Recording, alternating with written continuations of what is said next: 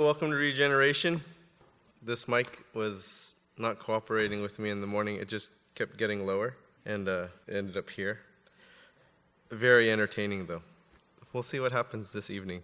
So far, the projector went out, and so something's going to happen.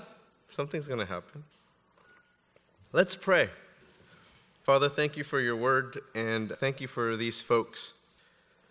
I ask God that your spirit would move amongst them ministering to them through the challenges that they face, through the tests that they face, and if those aren't present in their life, that celebrating with their joys and praises. And I pray, Lord, for the things happening in our community, things happening in our world, so much injustice happening and so much that is wrong. And I pray, Lord, that we would not forget how we can intercede for them. In Jesus' name, amen.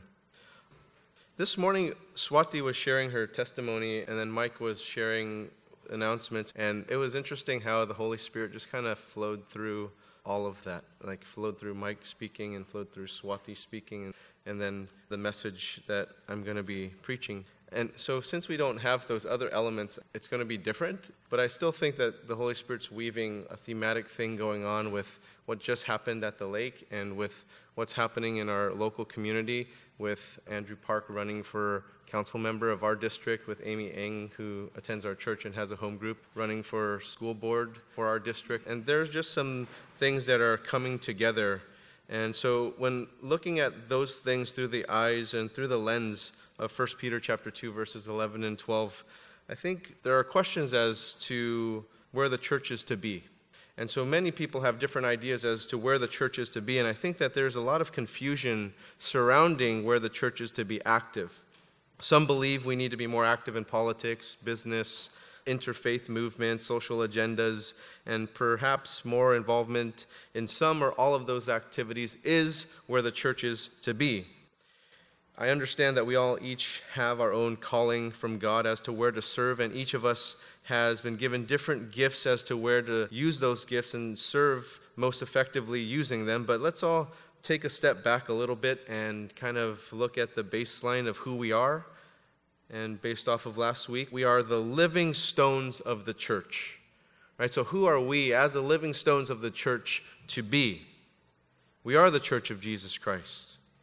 And according to 1 Peter chapter 2, I'm going to start in verse 9. We are a chosen race, a royal priesthood, a holy nation, a people for his own possession, that you may proclaim the excellencies of him who called you out of darkness into his marvelous light.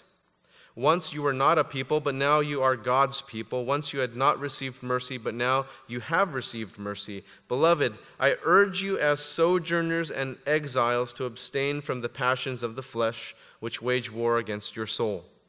Keep your conduct among the Gentiles honorable, so that when they speak against you as evildoers, they may see your good deeds and glorify God on the day of visitation.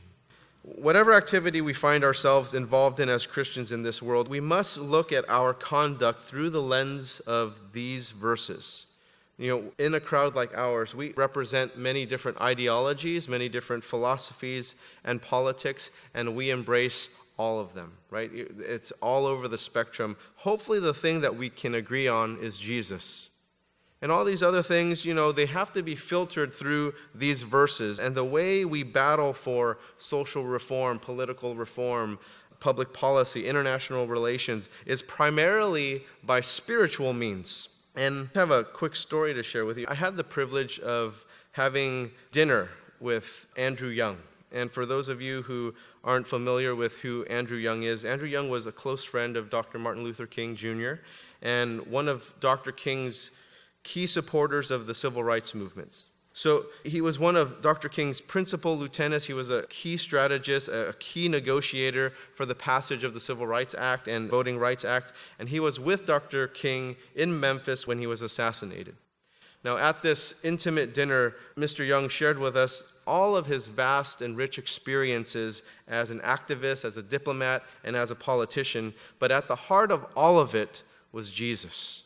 And so this is an elderly man now, and he's up there with a bunch of other people, and he's just telling them, I'm going to tone it down. I'm not going to use the curse word that he used. But he doesn't care a blip about what everyone thinks because he's too old to care anymore.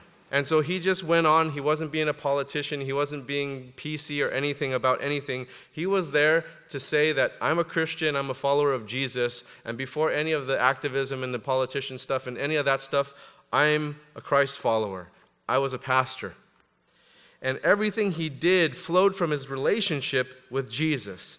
And so he went on to share with us that it was the same for his close friend, Dr. King who was also a pastor. Everything flowed out of his leadership in the civil rights movement by being a follower of Jesus, by having an identity as a follower of Jesus. It wasn't social or political reform that led him to change civil rights for everyone in the United States. It was that Jesus reformed his heart. And the key figures in the civil rights movement in the United States were Christians. And today we have a world that thinks Jesus is irrelevant. We have a society in our own backyard that disregards God, that misplaces the credit of who and what was responsible for one of the greatest reforms in our nation's history. See, followers of Jesus have always been activists. And so I mentioned earlier today that Andrew's running for city council, that Amy's running for school board, and like many of you, they have a really good sense of civic responsibility. That as individual members in our community, we have a rightful sense to invest into our schools, into school boards, businesses, politics, activism, and we seek out those opportunities to love our neighbors, which we are to do. But are we being led by Jesus into those things, or are we being led by those things and then we're telling Jesus to follow us into it? See, back in Peter's time, things were a lot worse for Christians then than they are for us now. Right? Not that it's a favorable time to be a follower of Jesus or part of a church in our environment, because it's not the greatest thing, but your life's not threatened. You can go ahead and say what you want, and you can share the gospel, you can proclaim things, and you might get some weird looks. You might get some people that might say not nice things to you or something like that, but your life is not threatened. And even though the environment that Peter was living in was much more hostile than what we face today, he wrote this in 1 Peter chapter 2 verse 13, "Be subject for the Lord's sake to every human institution." Who was Peter facing at that time? Do you realize while he's writing this, the time that he was living? Peter was living under the Roman Empire, under Caesar Nero. You have any idea who Caesar Nero is? Caesar Nero was a tyrant. Caesar Nero, he was feeling threatened by his mom, so he killed her. He felt threatened by his brother, he killed him. He didn't even think twice. When he was persecuting Christians, he'd kill the Christians, have them captured, he'd dip them in oil and then he'd impale them and hang them up in his garden so that they can light up his gardens. That was Caesar Nero.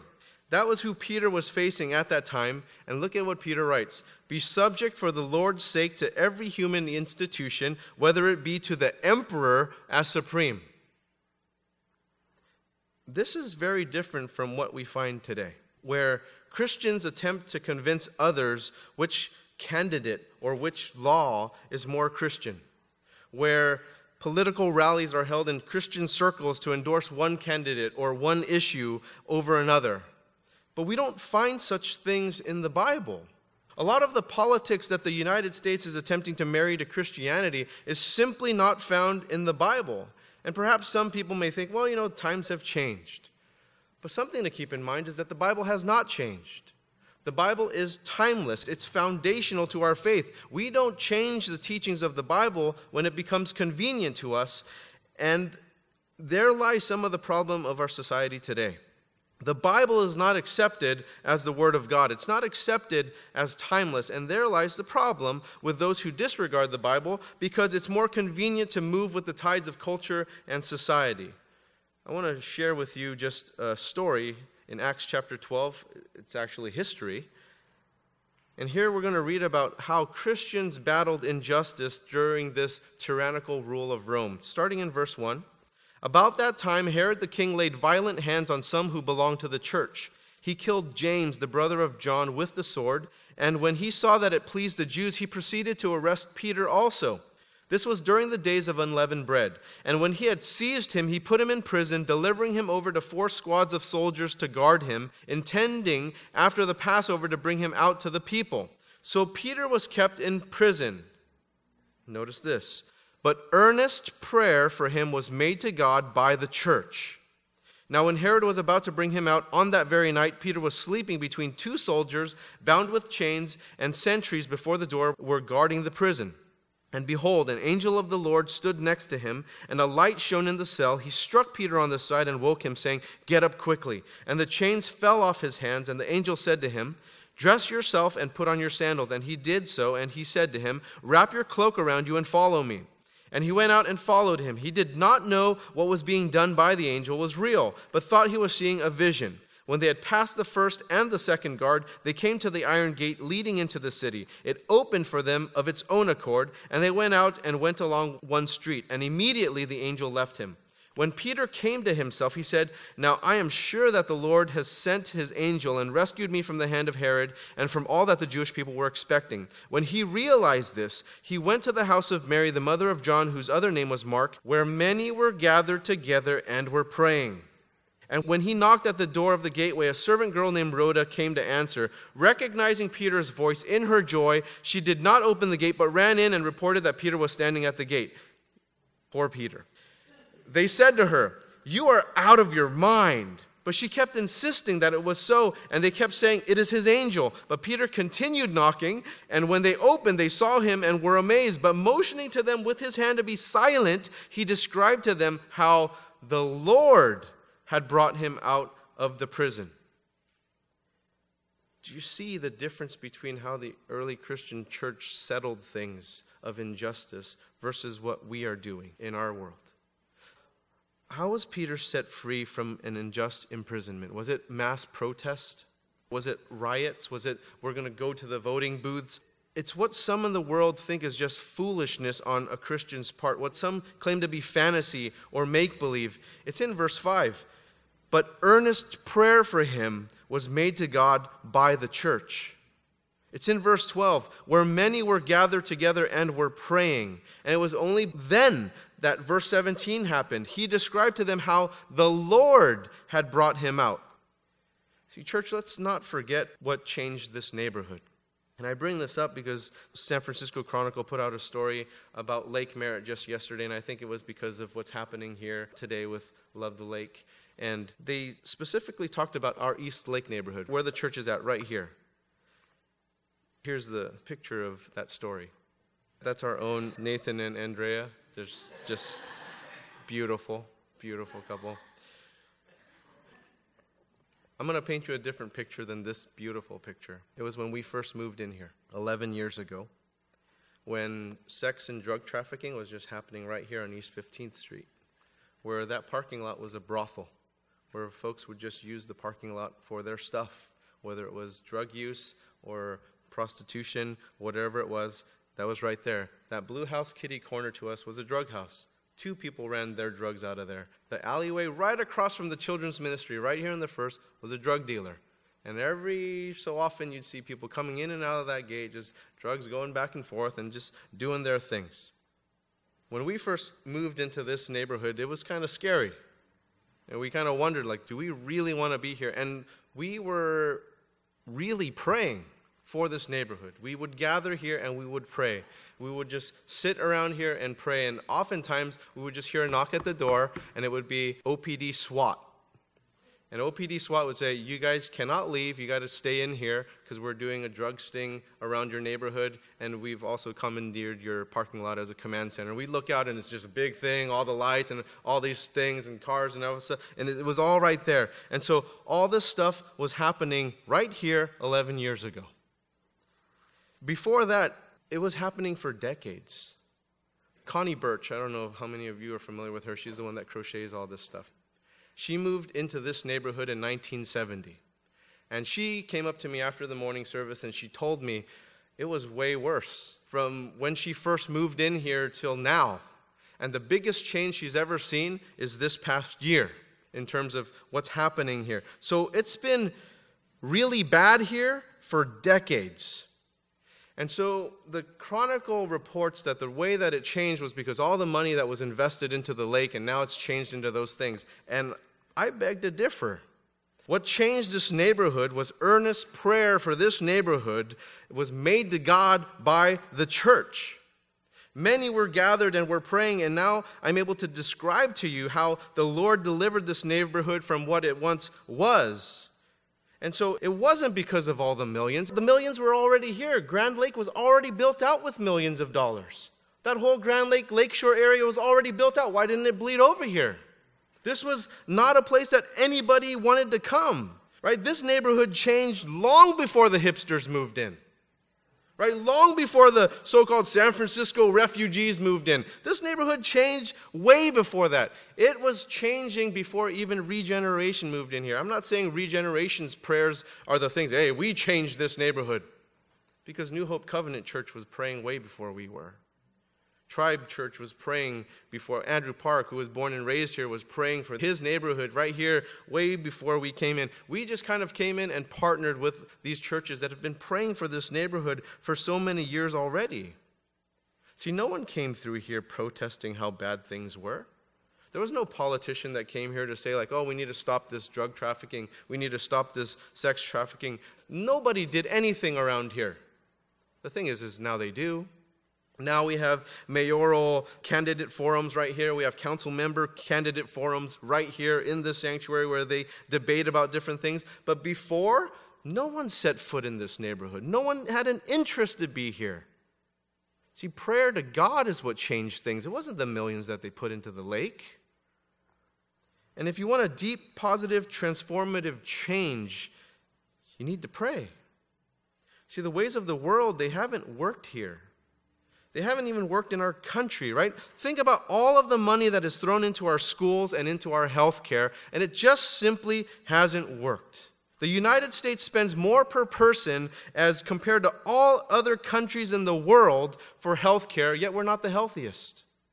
We have a huge obesity problem. Our life expectancy is lower than 25 of the 34 OECD nations. So it's not that, right? In education spending, we are the fourth in the world, but when you look at our graduation rates, they're amongst the lowest for industrialized nations. It's just not working. And you can Google all of the statistics, all this stuff. You just put OECD education ranking, healthcare ranking 2013, it'll be up there for you. So there are so many statistics to share in regards to health and education in our nation, but that's not the point. The point is, looking at why we use the ways of the world for change when the Bible gives us evidence that change is brought about through prayer. And as long as we use the world's wisdom, we net the world's results. You want to see miracles, you want to see the supernatural, we look to God. And we put too much weight on how the world does things, and then we try to import those things into the church. But the thing is is we're not a business. We're not a corporation, but we bring all this stuff into the church. And so we bring in things like marketing and management and strategy and technology and finance and all this kind of stuff. And all of that has its place. And we can use that stuff as tools. But those things are secondary matters in the spiritual world. Is the kingdom of Jesus built the same way as a business? And you know what the sad thing is? Is that some people say yes.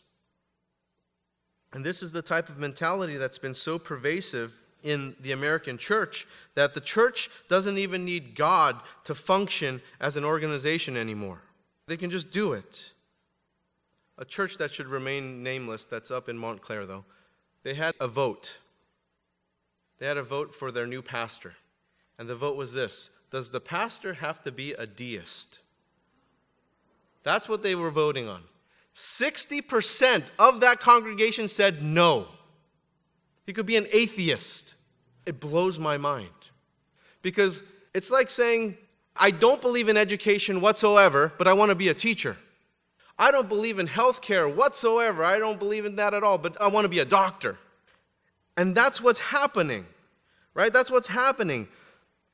Our weapons are not software or buildings or money or things like that.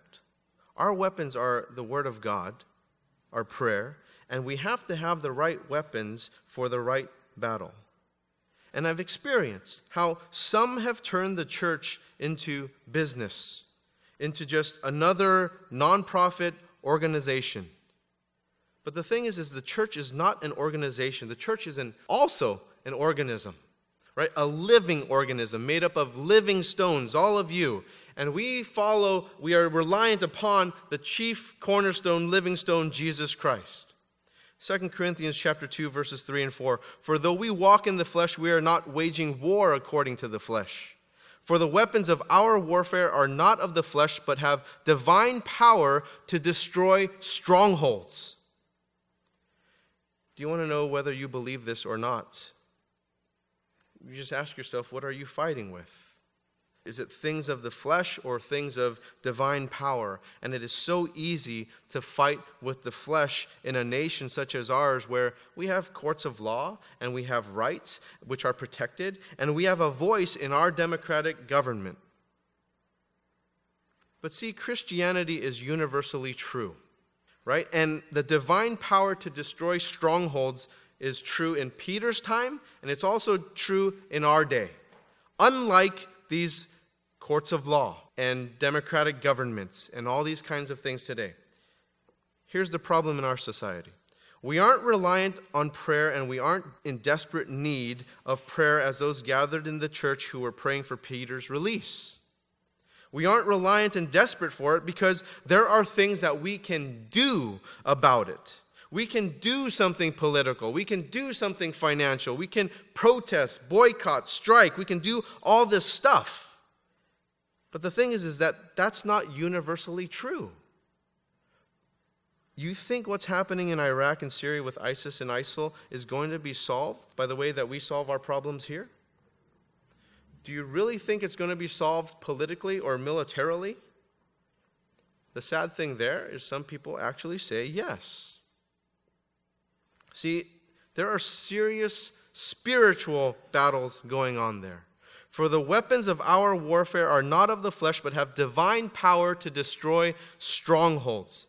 See, the way we approach things is so first world, and that's going to be turned into a derogatory term soon. But it's so first world, right? Because we approach things and we think, hey, we don't like that. So since I don't like that, the next time I go vote, I'm going to vote against it. And if I don't like it, I'm going to boycott it. If I don't like it, I'm going to protest against it. I'm going to throw a strike against it. And so the thing is, is that universally true? Can that be done everywhere? You cannot do that in Syria and Iraq. It is not universally true. The only powerful weapon that they have, because they're so outgunned and they're so outmanned, is to lift up their prayers and their cries to Jesus. And what can we do? We fight spiritually. Ephesians chapter 6, verses 17 and 18. And take the helmet of salvation and the sword of the Spirit, which is the Word of God, praying at all times in the Spirit with all prayer and supplication. To that end, keep alert with all perseverance, making supplication for all the saints. We pray. We pray. You know, our church, we say that we are for justice, but are we really?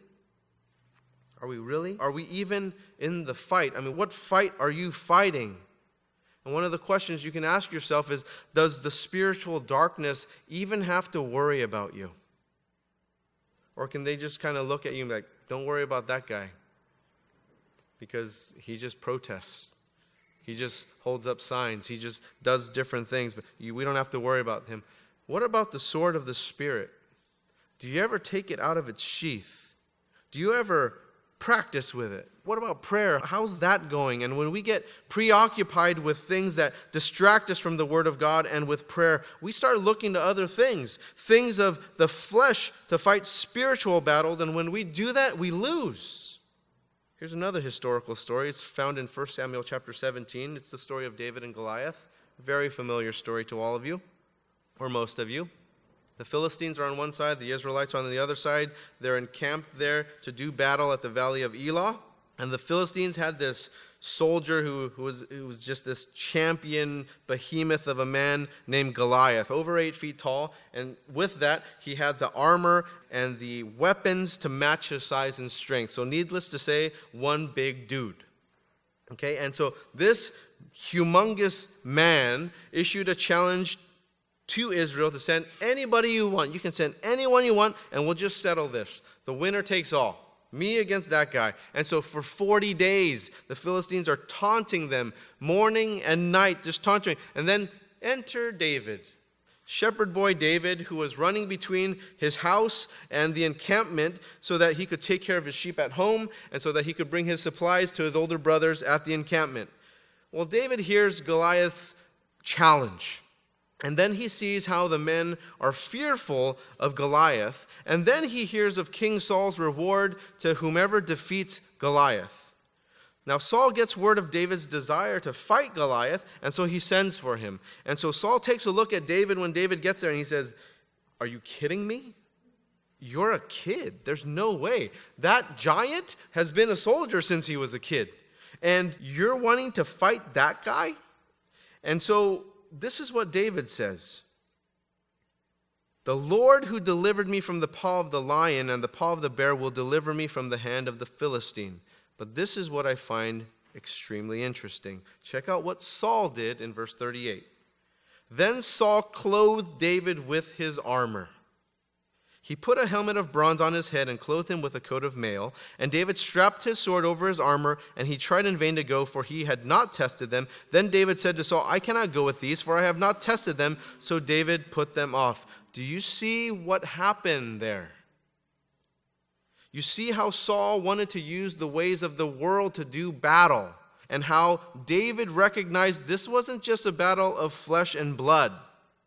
This is not that battle. Check out what David said to Goliath in verse 45. Then David said to the Philistine, You come to me with a sword and with a spear and with a javelin, but I come to you in the name of the Lord of hosts, the God of the armies of Israel, whom you defied. This day the Lord will deliver you into my hand, skipping down to verse 47, and that all this assembly may know that the Lord saves not with the sword and spear, for the battle is the Lord's, and he will give you into our hand. This is our church today in the Western world. We're busy playing army dress up rather than going out to fight spiritual battles in the name of the Lord.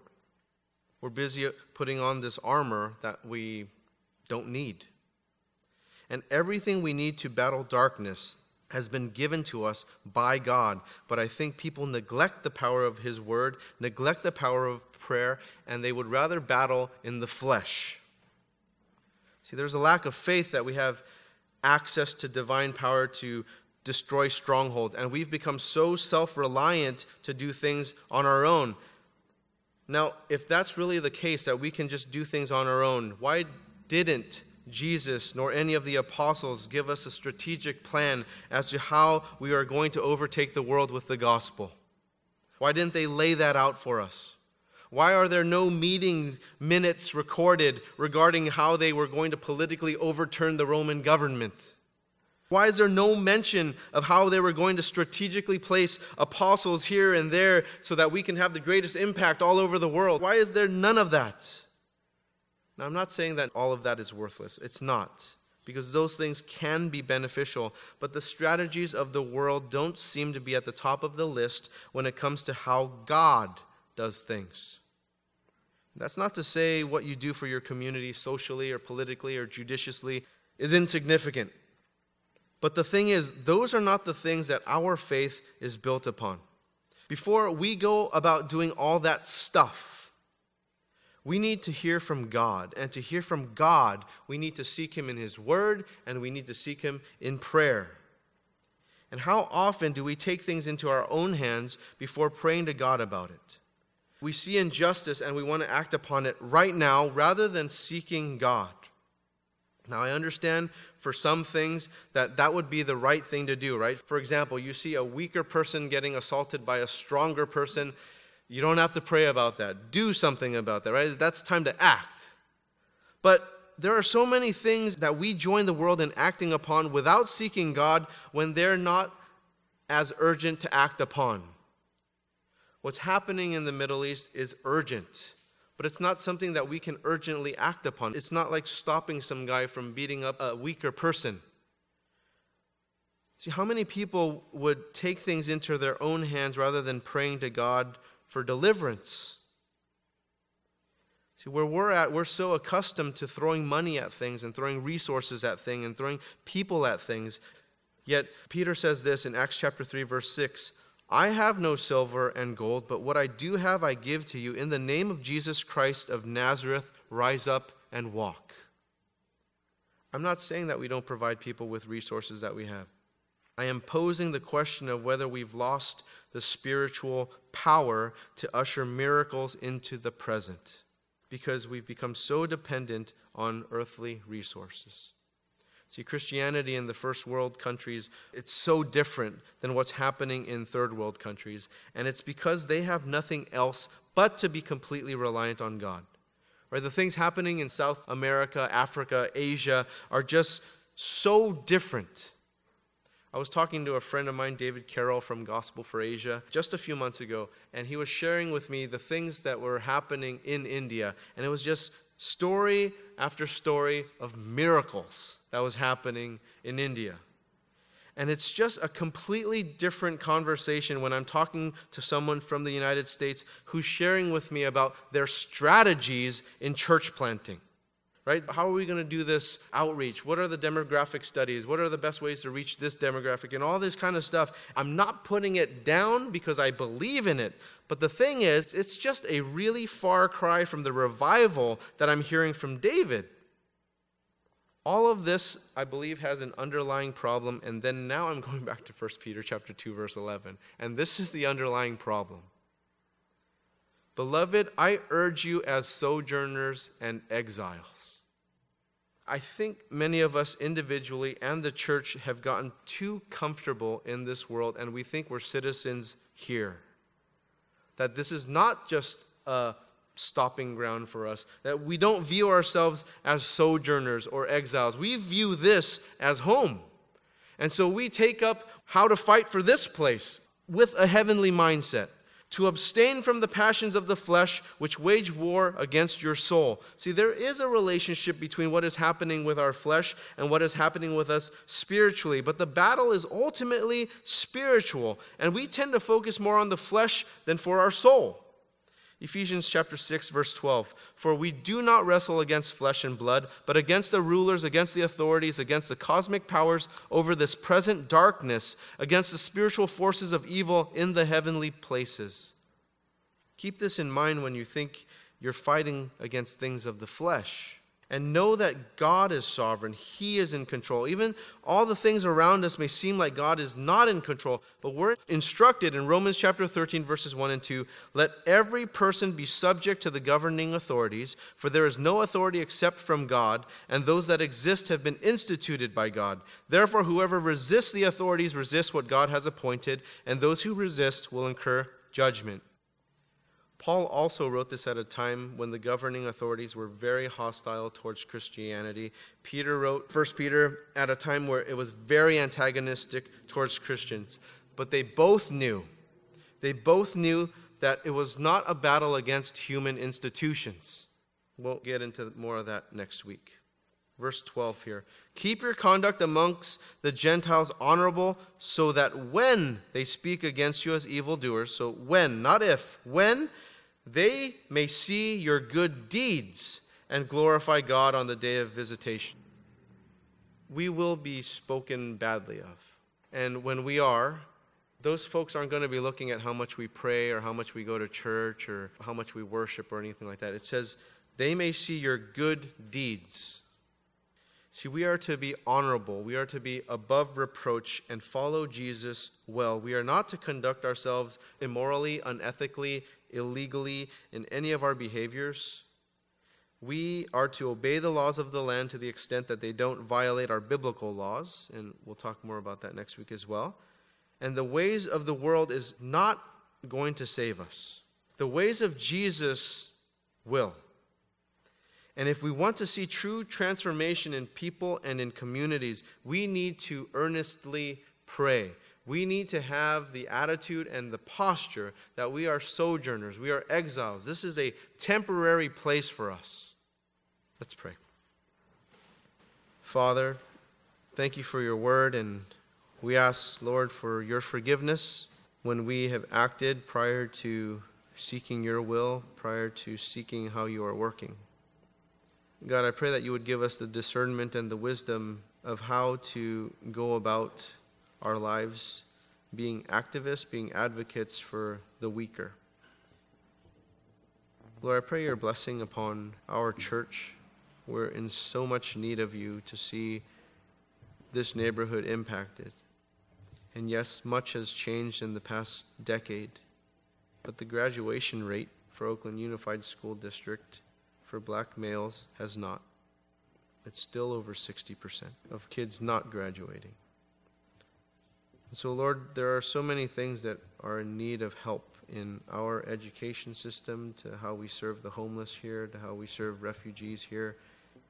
We need you, and we need your wisdom as to how to change those things for your glory. Lord, prevent us from working out of our flesh. We desire to work in your spirit. In Jesus' name, amen.